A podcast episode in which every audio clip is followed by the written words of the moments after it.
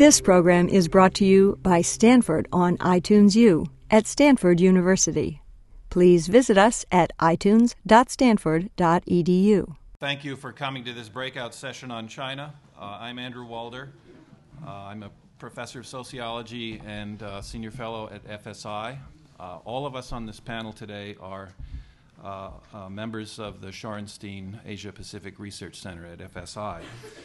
before I introduce the panel members, each of whom will give a brief 10 minute presentation and then open up the, the floor for discussion. Just like to briefly characterize how we're going to approach this issue today. Um, China uh, is in many ways a unique transitional economy. It's one of only two transitional economies, that is, economies moving from a, a, planned socialist system to a market economy. One of only two, the other being Vietnam, that has experienced very rapid economic growth from the outset of this transition. All the others uh, have experienced transitional recessions. Um, it also uh, is the, arguably the fastest growing economy in the world over the last 20 years. Yet at the same time, there has been very little regime change, almost no formal change in the institutions of governance. Uh, and these seem to be contradictions to outside observers. These seem to be creating uh, contradictions that are irresolvable in the medium uh, and long run. The way that China is often presented in, in the mass media and in many scholarly um, analyses is that it has faced a series of crises over the past 20 years. Uh, crises often referred to as the problem of mounting political protest and social unrest, which is seen as an inevitable outcome of this kind of transition problems, of course, uh, with the environment, uh, problems created by uh, widespread unemployment as the state sector, which used to guarantee employment for urban workers, is restructured and privatized. Uh, and a 10% growth rate, which has seemed to have held this entire house of cards, seeming house of cards together over the past um, 20 years or more. Uh, is that sustainable? And if it's not sustainable, will China um, um, face serious political problems, problems of stability. Uh, we're going to address uh, these questions, a subset of these questions, really, and ask the following uh, try to sort out which of the issues um, are severe and which of them are not. Uh, we'll ask four questions. Which of these widely noted crises or problems are in fact already solved, and we just haven't noticed yet? The second is which are well on the way to a solution. Third, which of them remain unresolved with no apparent resolution in sight. And fourth and finally, are these problems not are there problems not yet on the radar screen uh, that China will have to deal with in the future? Our, our, panelists today will, as I said, will deal with a subset of these issues. Uh, the first speaker will be Scott Rozelle, who's a senior fellow in FSI. Uh, he has a chair in agricultural policy. Uh, he will talk about essentially about the sustainability of 10% growth rate in China uh, in the context of the transformation uh, of the economy from a plan to a market. Uh, the second speaker will be Jean Oi, who will talk about the process of corporate restructuring in China, the, the large state sector, which created uh, in the 1990s, uh, the, in the late 1990s, a big upsurge in urban unemployment. And she'll talk about how this issue has been dealt with so far. And Xueguang Zhou in the Department of Sociology uh, will talk about the uh, often unobservable consequences of seemingly small scale reforms like village elections and how these may be changing things at the grassroots in ways that we uh, uh, may not recognize until sudden uh, shifts in political uh, arrangements break out. So, Scott, why don't you begin? Thank you. Um, this is this is actually part of a a, larger project that we're taking on as the uh, social scientists that are interested in China uh, uh, here at, Stanford.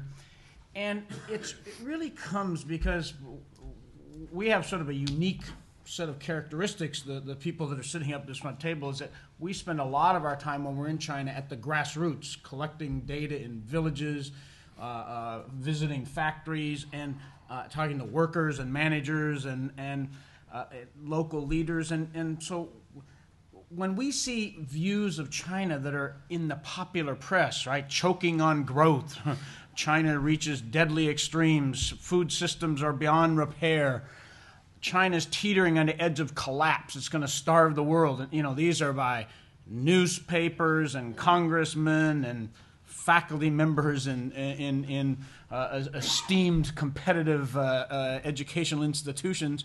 Um, there's, there's like, uh, there's something that, that doesn't come together there. And so we, we decided we wanted to try to step back and really look at this and, and ask the questions are these guys right? Are, are things so bad in the cities?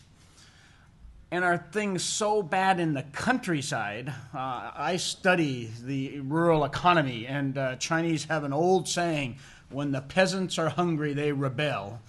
Um, uh, it, it, are these problems so serious that China's about ready to implode? And, and this is the message that gets conveyed in, in many times. Or really are what we're observing are growing pains of, of, of a toddler and adolescence. Uh, I've raised three children, and I, uh, they were perfectly healthy. They were, they were growing very fast. They were miserable creatures uh, at certain stages of their development. Uh, you know, their teeth hurt and their, their hormones were, uh, uh, were forcing them into, into these emotional ups and downs. So, are we, is what we really are observing are, are just very natural growing pains. Um, and uh, uh, it's part of this growth process. So what I want to do today is, is do exactly what Andy, I'm not even going to repeat the questions. We're going to look at the successes and problems. Where, where is China? Are uh, the serious problems? Which ones have they solved? I want to try to put it in perspective by asking these questions on, you know, um, is what we're observing unique to China? Is it part of a historic process? Or is these, are, are what we seeing these very serious um, uh, uh, regime crippling uh, issues?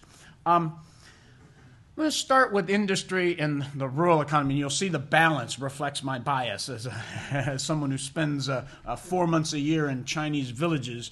Um, but uh, I think sometimes it's really a matter when we're trying to assess how healthy the Chinese economy is of putting out all the facts. You know, this is the engine, right, that's, that's pushing China along. The size of the economy in 2004 was 10 times that in 1978. It took the U.S. economy 100 years from 1860 to 1960 to grow that much.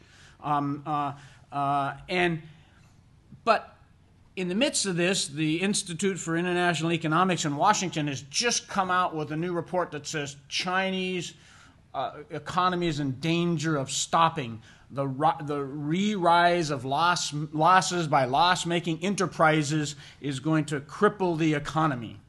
Um, that said, if we step back and look at all the facts and look at the rise of profits as a share of GDP of all industries of state this is over a GDP that's growing at 10% a year. This means profits are growing at 20% a year of all industries. They're growing at 15% a year for state owned enterprises. This is a roaring economy. There may be weaknesses, but in general, uh, that I think when you try to step back and look at the, the whole set of facts, is that, that you see a, a fairly uh, uh, healthy economy. I want to look at agriculture, right? This is where, if you look at the New York Times, it's this brewing kettle of unrest that's ready to, you know, explode and bring down uh, uh the, the, the, peace and stability of the country. Uh, it's important because it's the home of a billion people, and almost all of China's poor this is the challenge right here. okay? This is the challenge. Uh, the average Chinese farmer has one mu per capita. The mu is from uh, uh, uh, zero to the 12, extremely farm, small farm size. Uh, there's five people per household, so they have a football field. I, I often say, that perhaps the best use of Stanford Stadium this year is to use it as Chinese agriculture rather than as a football field. Yeah, I know. We'll be back. We'll be back. Exactly. Uh, uh, um, how do you make a, a, an economy based on a, a land size uh, profitable? Is it healthy? I look at three things new technologies. Um, uh, can the Chinese can the Chinese farmers get more off of this very small uh, uh amount of resources?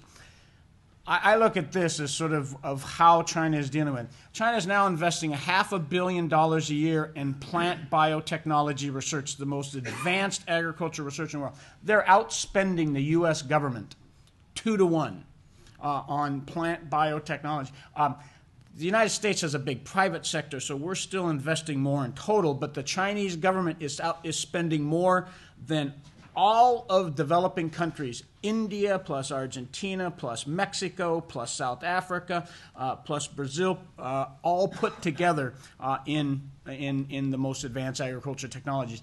And it's related in very healthy, normal growth, about 2% a year from 1979 through 2005 the Chinese are getting more output out of the same amount of inputs. Their population is growing at 1% a year, or less than 1% a year. That's why China remains a net exporter of food. Uh, they're exporting more food than they're importing, even with 1.3 billion people. They're also marketizing. Are these little farmers getting the signals to produce what they should uh, uh, uh, uh be able to produce? Um, this is data of prices every 10 days since 1995 to 2003. It's a little, little hard to see. And it's prices between Dalian, the big agriculture port in the northeast, and Guangzhou, the big consumption port where, the, the, where most of the food is imported in the south. And it looks at prices of corn. Um, and what you see is before 2003 is that the prices move together, but they, they move out of sync. is that there's there's barriers to flows. But once we hit 2000, you can see these prices they mirror each other almost identically. They're eleven dollars apart, eleven U.S. dollars. And you know what? It costs eleven dollars to put a ton of grain on a barge in Dalian and ship it to Guangzhou. Prices almost reflect each other uh, perfectly. If we that's prices over time. If we look at prices over space, we have research that was done at Stanford here that shows that Chinese move commodities across space now more efficiently than the United States. So they move uh, all their commodities uh, at a lower cost, at a, at a quicker pace than we move uh, in, in the most advanced uh, agricultural country in the world. Um, and in response, Chinese farmers have started to specialize uh, uh, specialize in, in the things that they do the best in labor intensive uh, horticulture and livestock and aquaculture products. California farmers are worried about three things getting enough Mexican labor, dealing with environmental policy from Sacramento, and Chinese competition because they know that these small little farmers, um, uh, even on, they don't have to farm in, uh, on Palo Alto farms, but uh, uh that they're, they're very competitive. And the question is, is can they expand their farm size from these very small little plots into manageable uh, um, uh, uh, size of farms that uh, can give their families the resources that in the next generation these poor families can accumulate enough wealth to send their kids to school that they they drive China's uh, development process forward.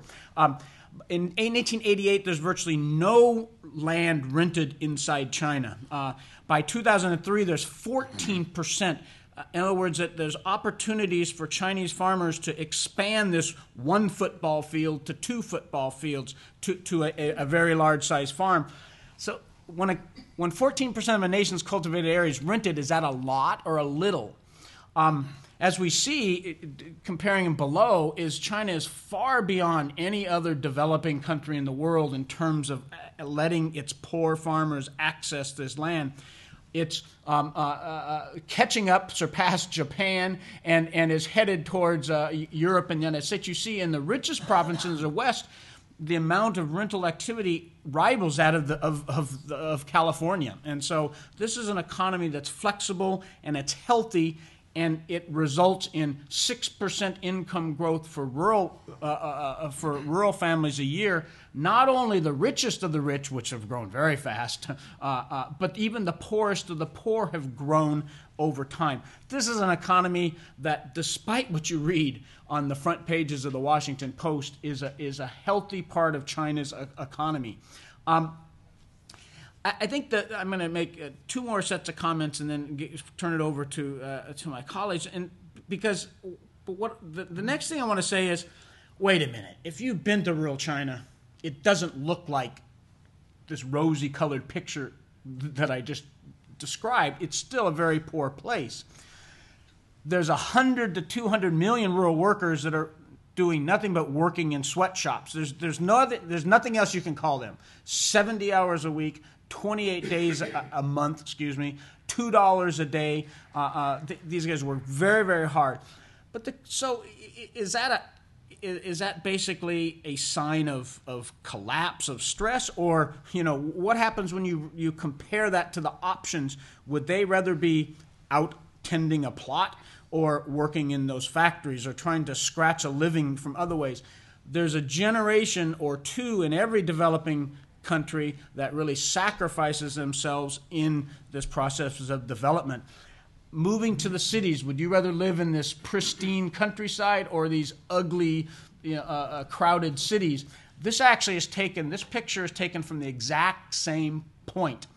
Uh, 20 years apart, right? This is uh, this is this is what 10% growth gives you, right? Um, uh, uh, and and it, it's and migrants live in these very difficult situations in the city, right? They they it's it's not very nice. But the question is, where would they be living otherwise, right? In in huts with without heating, without lights, and and so I think that when you get the right perspective, what's happening isn't necessarily uh, uh, the, the, the dire consequences. And, and in fact, we had a paper in, in this conference we had on growing pains recently that said that the rural people, in, in essence, are happier than their urban counterparts, mainly because they see their future being brighter.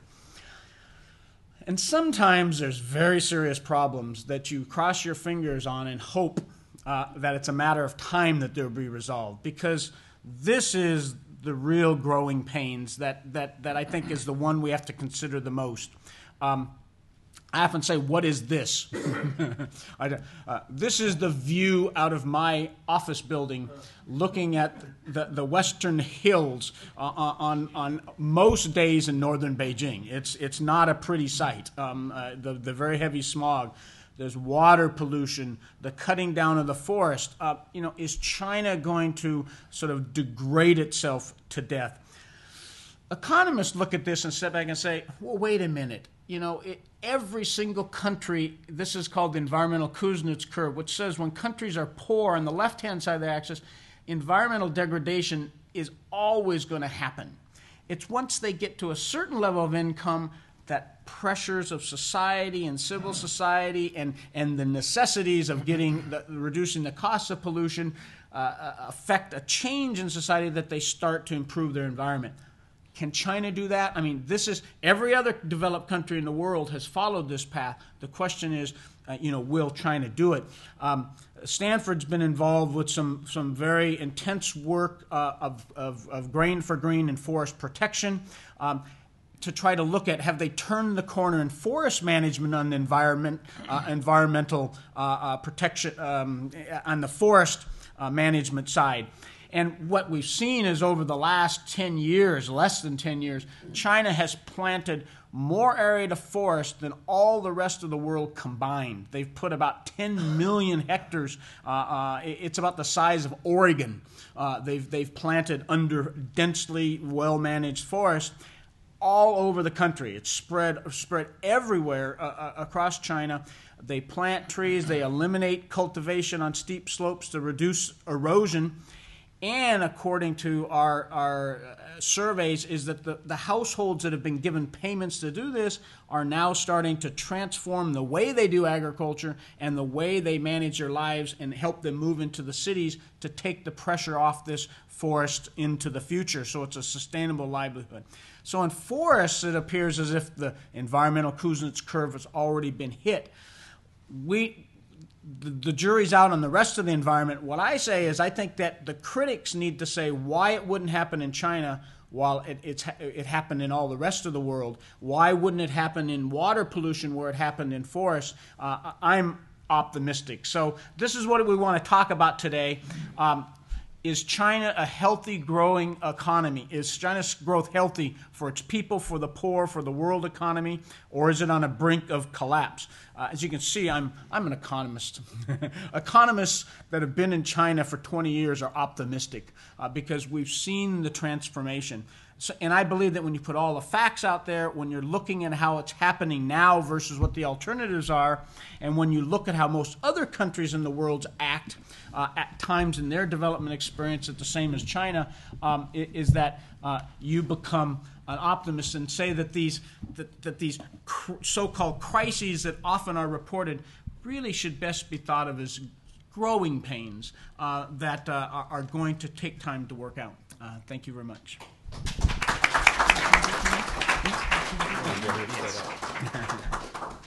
Doubling as the uh, uh, technician. Here you go, Jean.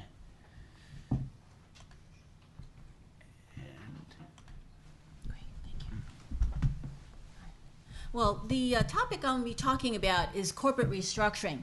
And I think here I am touching upon one of the um, areas where a significant group of people have had to pay a cost as China tries to uh, reform itself. And this is also an area where um, a lot of the um, observers have said, well, this is, you know, going to cause uh, significant uh, political stress uh, on the economic system because this is sort of the source of a significant number of the protests that we have seen all over China. So, what I want to do today is to uh, do exactly what uh, Ambassador Roy suggested we do this morning, and that is to try to get a balanced view of what is happening uh, in this uh, in in China. So I want to sort of provide a sort of an empirical assessment because it's very interesting that on one hand there are a lot of us, including economists, who think that China's uh, gone too slowly in reforming its uh, state-owned enterprises. Interesting, however, interestingly, however, there has in the last number of years a group of uh, uh, critics that are emerging in China that we sort of call the new left critics, saying that the reforms have gone too far. And this is largely driven by the fact that they think workers have really lost out as a marketization uh, has increased, as privatization has um, taken hold. But what I want to show today is that, in fact, there have been very uh, distinct phases, and that China has been very deliberate in the way that it has gone about tackling, which is what is probably the most difficult problem to face a uh, to face China. And this morning, uh, Ambassador Roy was talking about how the uh, economy would uh, China's growth would affect the, the sort of the, the, the political world. Uh, here in today's talk, I'm going to be stressing how politics has really affected China's economic growth, sort of like putting this uh, China's economic uh, agenda within its political context. And what you have happening is that you have two distinct phases of growth, and, and that the, the, the, the change really appears around 1997, approximately the time when China is trying to get into the WTO. And the major constraint is that uh, and this is a legacy of its of its past, is that China, like many other uh, developing nations, really lacked uh, supporting institutions. Most importantly, Social Security. And it's this worry about what are you going to do with those workers that you're going to have to cut from the labor force in order to make its state-owned enterprises uh, efficient. And the losses that uh, Scott put up, that statistic, I think a lot of that has to do with the fact that China's uh, enterprises were saddled with a lot of non-productive non-productive expenses. This uh, idea, this uh, this uh, iron rice bowl, I'm sure you're all familiar with. Uh, well, this once you put it in a market economy, in an economy where you try to privatize, it doesn't work because you don't have the security for the workers that are going to be laid off. So that the while there are no elections in China, be very uh, sure that local that officials, both at the central and local levels, are very much worried about the political fallout if they try to change these uh, enterprises too quickly. So you have a very pragmatic politics of um, restructuring. You see uh, significant changes in the forms as well as the speed. And there's always this dual agenda. And uh, interestingly, I think that China really has, uh, uh, you, you see sort of different things going on, sometimes even within the same company. So you'll have a state owned enterprise, but at the same time, because it can't sort of lay off the, the workers, the parent company will continue to keep all the surplus workers, but it will spin out uh, its most uh, efficient portion, get it listed, and have it grow very rapidly. Now, let me just show you some of the uh, sort of an empirical assessment, show you what's going on. As you see here, the speed of restructuring does not really take off until late 1997, around 19, uh, actually uh, right after the 15 Party Congress. Not only do you have a speed changing, but look at the forms of restructuring. And this is a, uh, it's a little bit hard to see, but the red is the privatization. And one of the things that you have to keep in mind is that China, unlike a lot of the other reforming economies, did not grow because it privatized its state owned enterprises. This was done very slowly. And again, it doesn't really take off until the very end of the 1990s. And what you have instead is sort of a collective ownership, this shareholding. And that's because that was sort of politically uh, compatible uh, with um, socialism. But at the same time, you also see that over the course of the reforms, that you do have significant change. You do have privatization, but it takes place slowly. So here's a, a picture of what happened to 500 state firms that were private in 1990, but by the time you get to 200, uh, 2004, you only have a much smaller proportion that remain uh, public and this is probably the most important um, uh, one of the most important slides here. You know you have this talk about um, and a lot of very vivid descriptions of how workers have really suffered workers are being laid off. But if you look actually at the facts and look, go, and this is based actually on a survey of looking what happened to workers in, in factories in five cities, you see that in the most of the 1990s, the state made a concerted effort to keep um, most of the workers employed, even when you have restructuring, they did not just you know lay them off, throw them out onto the streets. However, you do have significant change. Again, look what happens um, by uh, you know 2005. We did another survey, and it's almost the reverse. By 2005, you now reached a situation where institutions, Social Security is in the process of being developed and firms that are wanting to restructure no longer have to keep all of its workers. If you want to sell a firm, buy a firm, you no longer have to commit to keep all of the previous workers. This is a major change. And so what you have here is that at the same time as you can sort of basically the, the worst part is over, layoffs are actually uh, declining. Now, one of the other interesting things that's going on, and one of the, the, the critiques being made of uh, China's restru- uh, um, restructuring by the um, uh, uh, people in China actually is that you know for economists, particularly for those who've done uh, you know uh, looking at uh, um, uh, the, uh, for growth and, and the best ways of management, it's important to have sort of the big stakeholder. In other words, to have manager having a big share. Well, for a long time, China resisted that, but again, by 2005, you clearly see a picture where firms are now being managed by people who have a major uh, stakeholding in the firms that they're working on. Uh, this has uh, gener- some, uh, generated some inequality between workers and managers, but at the same time, a lot would, a lot of people would argue that this is actually very good for efficiency. So, the overall assessment where do I come down on this? I think that there certainly has been a lot of pain. Uh, certainly, workers have uh, uh, been have uh, uh, suffered, particularly those uh, close to retirement, those in their late 40s, early 50s. These are the people that have had the most difficulty finding new jobs as the economy is changing. However, I think that because you still have a very strong state, this is still a very authoritarian system, they've managed to cushion the pain of restructuring by sequencing the forms of restructuring that have been uh, adopted over time. And they've done this and they've moved as the institutions have come online.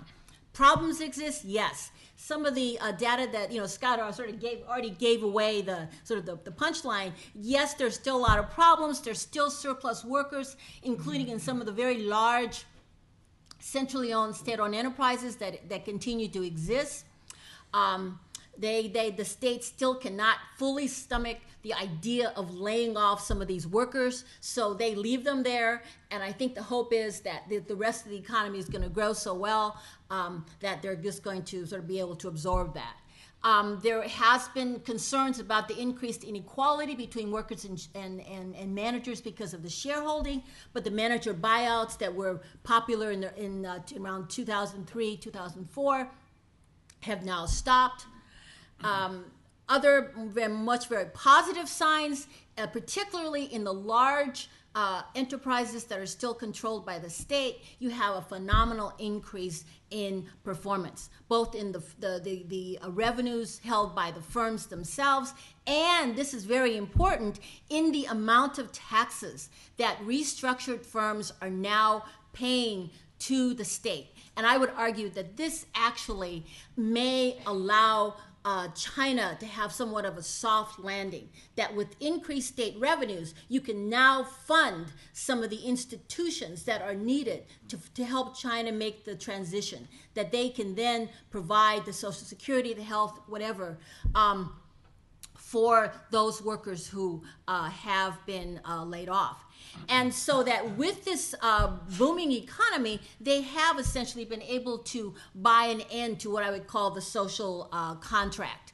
Uh, by uh, you know, at earlier times, giving shares, giving very um, uh, acceptable severance packages to its workers, and as I showed you already, the worse the lay the layoffs, the worse of it's over and in a cutting edge paper presented at the conference we just had here, Albert Park is actually showing that there has been a significant decrease in unemployment in China.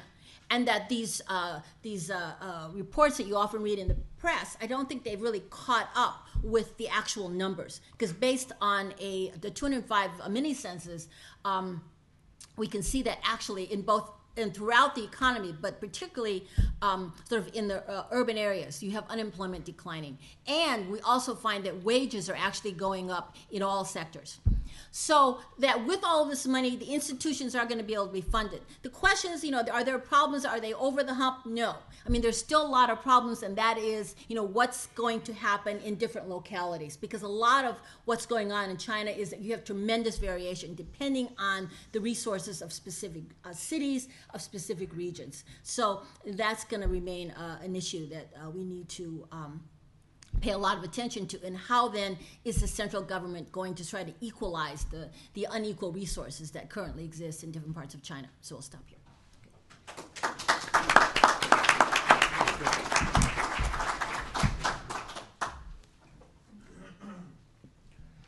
Scott and Jean has already given you a larger picture about the national economy and the corporate structuring. And what I want to do today is to really take you on a tour to a small corner of rural China and to observe and give you some visual impression about village elections in that part of the world. So you may wonder, why do we care about village elections in rural China? Well, there's an old Chinese saying says that a falling leaf can tell you the coming of the autumn. So I want to use this small window to, to take a look at what will come up in China's political future. Okay, so this, this is my theme of this uh, uh, presentation. So first, some general back, uh, background information. Village election was instituted in late 1980s, but really took effect, become, re- become real in the late, late 1990s when the, the election law was revised and reinforced.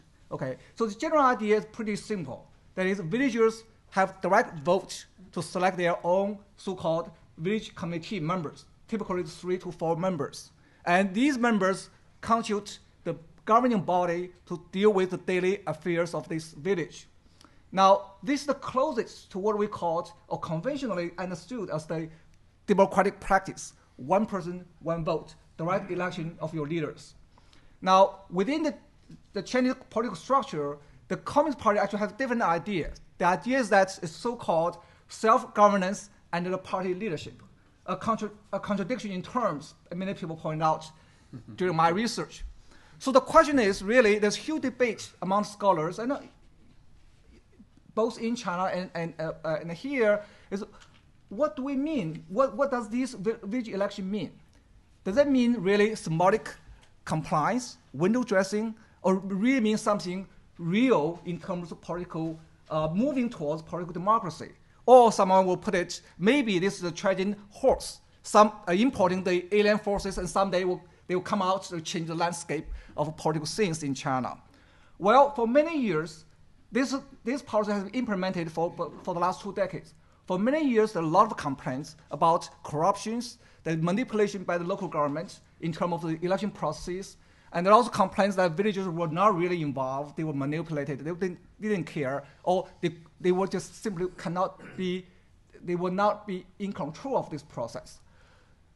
In many cases, such complaints, at least from my observation of this, this township, it, it was true for many years, but in the last uh, election cycle, which uh, took place last year, 2006, there were indeed fundamental changes in the last uh, uh, uh, election cycle. So that's why I want to uh, take you on the tour to this uh, election. Now, one of the major change, as I observed, is that the change role of local government. The local government used to play a role of manipulating the election process and try to get their favorite candidates get elected. And it was, it was complained by the peasants. And when you talk to local governments officials, they admit it openly because to them, this is the proud thing they did. They, they try to select what they called the appropriate candidates. But this year, last year, when the last uh, select, uh, election cycle uh, took place, I was there to observe. And I realized that I, this time, this time, the local government, the township government, put great efforts not to try to manipulate the, to select the, their candidates, rather try, try to reinforce, try to reinforce the procedure, so-called procedural fairness. And this is a major change, and there are many reasons why it had, had this led to these changes. I'm not going to uh, dwell on uh, this point. But I want to show you that this is one picture where most of people actually in, in a picture of from the local government, uh, the, organ, the township government organized so, so-called working teams. They were sent to these villages, try to start organizing the election from the very beginning to the complete uh, finish. Okay, so they, they were involved in every step of the way. So this is one, one case where the, the, the official was sat down there toward the end of this process, try to certify the election results and sign his name, and then depict this, uh, uh, uh, draw the close, uh, conclusion of this election process.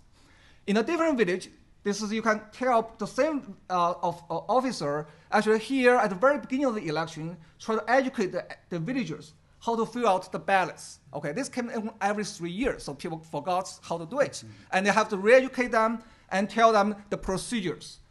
And one of the interesting changes, because the government now withdrew from the political area, instead of trying to intervene in the matter the, village affairs, it, it's now seen by many villagers as so-called arbitrators, a mutual, a neutral force.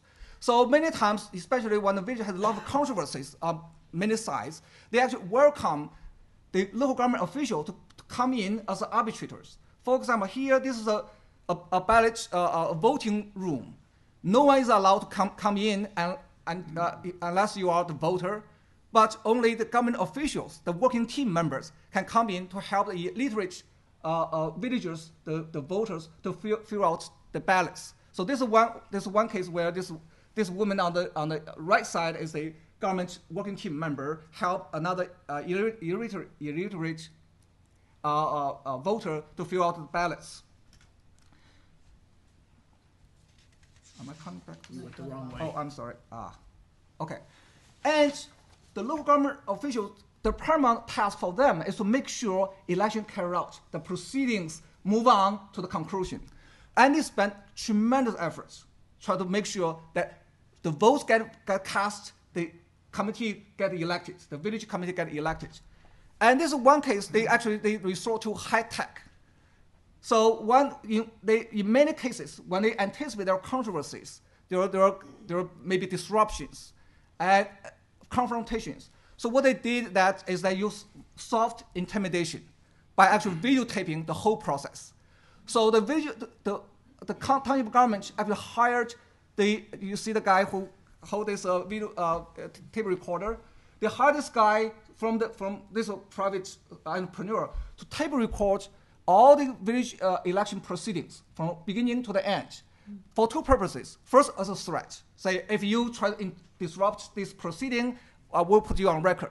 And second, of course, is that if there really something bad happened, I can identify who really caused these troubles. Okay, by doing all these things, actually try to discourage interruptions to the uh, voting pro- pro- proceedings and eventually get the votes, get vote casted, get the committee elected.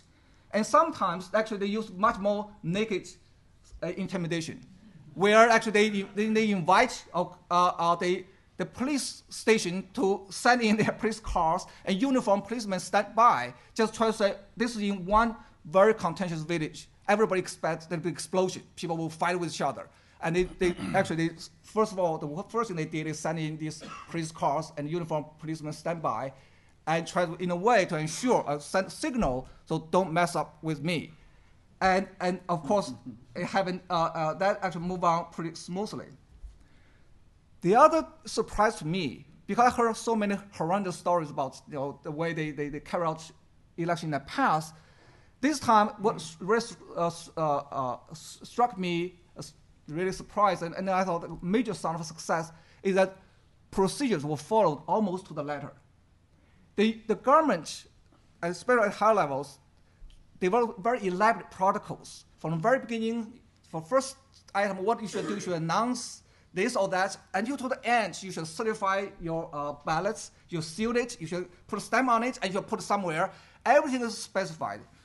In the past, no one cared about these uh, procedures. But this time, at least my observation is that everybody trying very hard to try to follow these steps just to avoid trouble, just to avoid trouble. Uh, so this is one case here, even when the election time approaches, and no one actually, peasants did not even show up in, in uh, very few of them showed up at the back, at, in the background, and the presider has already started making all these announcements, just according to protocols. So they announce the election procedures, the composition of the election committees, and all the things you have to be careful about, and how you, you, should, you should fill the ballot, everything, and until then, toward the end, when they start counting the ba- ballots. When they count ballots, they have actually different groups. There are people who, there, are team that they will make an announcement, the team inspects. Then all the villagers, interested villagers, if you want to stay and watch, it's open. It's, it's open floor. And most of the time, this counting was simultaneously transmitted to the entire village through loudspeakers. So one ballot after another, they would just announce it over the loudspeaker. and so this is a, another scene of this uh, uh, uh, uh, counting process. Now, this toward the end of this process, when they can start certify the results, they put their stamp on it, they sealed it, and then they will put in a specified safe place. Uh, so this is another uh, toward the end of the process. Now, one of the things I found really, this is what we, we, we hope for uh, democracy, that is, the election provide occasion for people to voice their concerns, to voice their grievances. And indeed, election provided the legitimate confrontation among, among the villagers and for the villager to challenge the authority. This is one, this one village. The guy who sat there is the, was the uh, village, village head elected in the last election cycles. The villagers suspected he has had some corruption. So they insist that you uh, open up your account book, collective asset account book, and tell, explain all, all the expenditures and revenues, item by item, before we cast our vote. And this is, this is what he was doing here. He was just basically telling the, whole village what, he, what his committee has been doing in the last three years in terms of their finance. And by the end of that process, people accept that, people start vote, and he was vote out of the office by the end of that process. And sometimes these voices take very dramatic form. And this one, the presider and also the head of the village, another village, was, was presiding, and then someone just rushed to, to his desk, uh, to his uh, podium, actually challenging him and accused him all kinds of wrongdoings. And this uh, actually the police car just outside in the background. And people still don't care, still making the, all these challenges. One sign I thought is really significant improvement over the past is you do see, I, certainly I observed very broad and enthusiastic participation of the, uh, the uh, so-called eligible voters. And every, every week you go, people treat it like a festival, like big events. Every wa- rush to, the to the to the center and, and really have a good time. And uh, as, as far as my estimate is, and, and many people co- collaborate on this story, that except there are significant proportion of migrant workers who actually left the village, work in the urban, uh, in, in the cities, who couldn't come to vote, and there's a rules that if you, you if you're not there physically, you cannot cast your vote. Except this group, the majority of the eligible voters participated and voted. So the, in a way, it's very actually it's quite enthusiastic group. The next picture actually, you can see sometimes they stay in a very long line, uh, wait sometimes wait an hours to, to, to cast votes. Especially when there's really controversies, there's a con- contentious voting uh, competition among the among the candidates. Then you have a huge number of people turn out, try to cast their votes to make statement on their own. So, how do we make sense of these e- elections? I want to first just make observation. What I see last year was really successful, uh, much more successful than I anticipated. Okay, I thought I, I imagined a lot of bad scenarios, but uh, to my surprise, it was really Uh, uh, successful in many on many dimensions. Some of these I just mentioned, but it took a long process to evolve to this point. Okay, so so in that sense, we have to be patient. We have to allow the process to gradually build up its momentum. And for the, there are three major changes I see. I want to summarize here. First, the major change is really the role of the local government. In this case, especially the township government, that moved from manipulating the process and the results to really become now a safe guardian, uh, a guardians of the procedural fairness. Okay, they did this not out of their, you know, uh, so-called altruist uh, uh, purpose, but for other reasons that constraints on their behavior. So they have they, they just try to avoid the co- bad consequences or what we call bureau- bureaucratic uh, blame avoidance, but really let them to do their job in terms of pr- protecting the procedural integrity. The second major change I, I've uh, found is that peasants re- now realize that they could take their own fate in, in their own hands through voting. Now, in the past, they always thought that the government manipulated the process, and there's very little say uh, in this process. So they didn't take it very seriously. There are many, many stories that they just simply cast votes whatever the government asked them uh, to put uh, on the candidates. But in the last cycle, certainly in at, at least half of the villages I went, very contentious, a lot of competition, and villagers really take all these things pretty much vote on their own rather than certainly not manipulated by the township government, but certainly a lot of dynamics involved in kinship uh, uh, uh, con- contest within the village. And the third major change I found really interesting is that in a, for a long time, the village leaders were pretty much subordinate to the township government because they were po- politically appointed by this township government. They get all the benefit from the township government. And before the, uh, the, the village election, the township government can remove them at, the, at will. But because of the village elections, gradually they gained new legitimacy from the bottom up, from bottom popular election, popular votes. So nowadays, you can see clearly they, they boast their legitimacy much more from bottom up process than from the top down. Say, oh, the government appointed me, so that's why I can do this or that. So we see in rural China, the, the basis of legitimacy for political authorities have gradually changed, shift towards more bottom up processes. Okay. What are the implications for China's political future? Now, first of all, we have to realize that these village elections was practiced all over China, in rural China. That is two thirds of the Chinese population. They vote their own leaders. They go cast their one person, one vote every three years. And more and more they are aware that they have real power in selecting whatever they, the leaders they, they want. And secondly, I think the important thing is this that because the village elections put village really uh, created a loose coupling between village affairs and its grassroots uh, in rural China and the political uh, leaders in Beijing. It really allows the rural China to diffuse a lot of political crises. So a lot of political crises can be resolved at the local level rather than everything have to be reported and dealt with at the higher levels. And that, I believe, will provide positive feedback to the top leaders and give them stimulus to, allow, to push or extend similar election or similar democratic, democratic practice in other arenas, for example, probably different corners of urban China. And if we, if we think about the history of modern China, rural China has often been the catalyst of social change in China. Okay?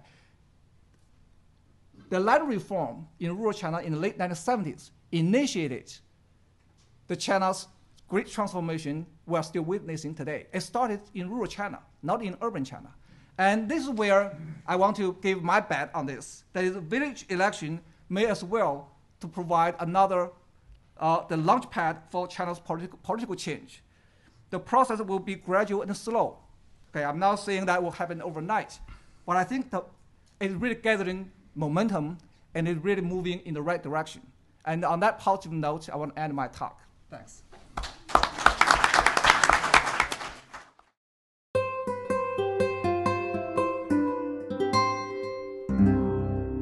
The preceding program was brought to you by Stanford on iTunes U and is copyrighted by the Board of Trustees of the Leland Stanford Junior University.